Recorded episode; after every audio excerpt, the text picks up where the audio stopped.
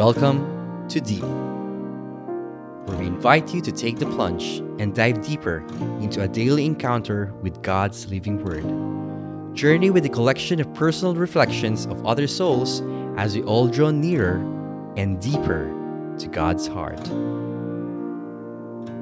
Hello, brothers and sisters, and welcome to Deep. This is Brother Jerick, and today we are going to reflect on the book of 1 John chapter 4 verse 7 to 10. Beloved, let us love one another because love is of God. Everyone who loves is begotten by God and knows God. Whoever is without love does not know God, for God is love. In this way, the love of God was revealed to us. God sent His only begotten Son into the world so that we might have life through Him. In this is love.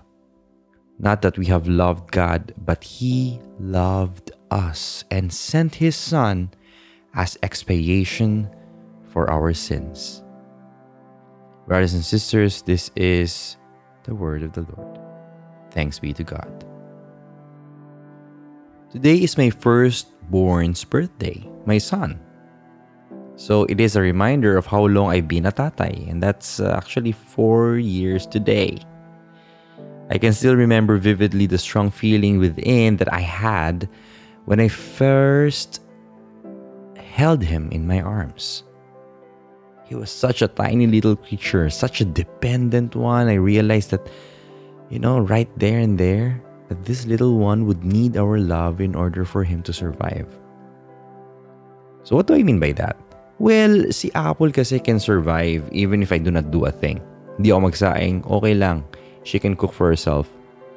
Hindi ako magtrabaho, she can still live because she can work for herself. But not our son. Nope.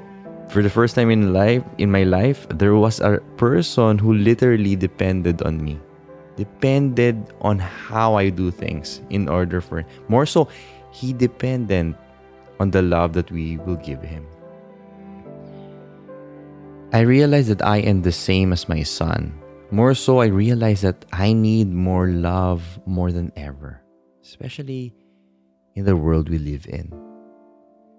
And even though I missed a lot of opportunities in recognizing what I need, ang dami ko pang paulit pa iba't ibang daan na pinagtuhunguhan, you know, my heart always pointed back to my tatay's love, my original maker, and the source of all the love in the world for me. And that is God. Alam niyo, when I married Apple, akala ko yun na yung pinakel, yun na yung todo, yun na yung pinaka-crescendo ng pagmamahal ko para sa isang tao.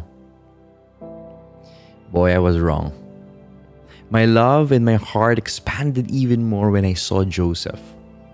Like, how can I, how can I love this person more than my limit before. And now, more than ever, when we had our second child, Zaylee, mas lumaki pa ang pagmamahal ko. I realized upon reading this particular word of God, this particular verse, paano pa ka ang Diyos? Paano pa ang Diyos when it comes to loving us? His love is so great that it continuously expands to each of His children, even to the point of sending His only begotten Son, so that you and I might have life through Him. Alam mo kapatid, if that doesn't make you feel loved, I don't know what else will. I don't know what else will. That the God of our universe sent what is so important to Him para iparating sa iyo at sa akin na mahal niya tayo.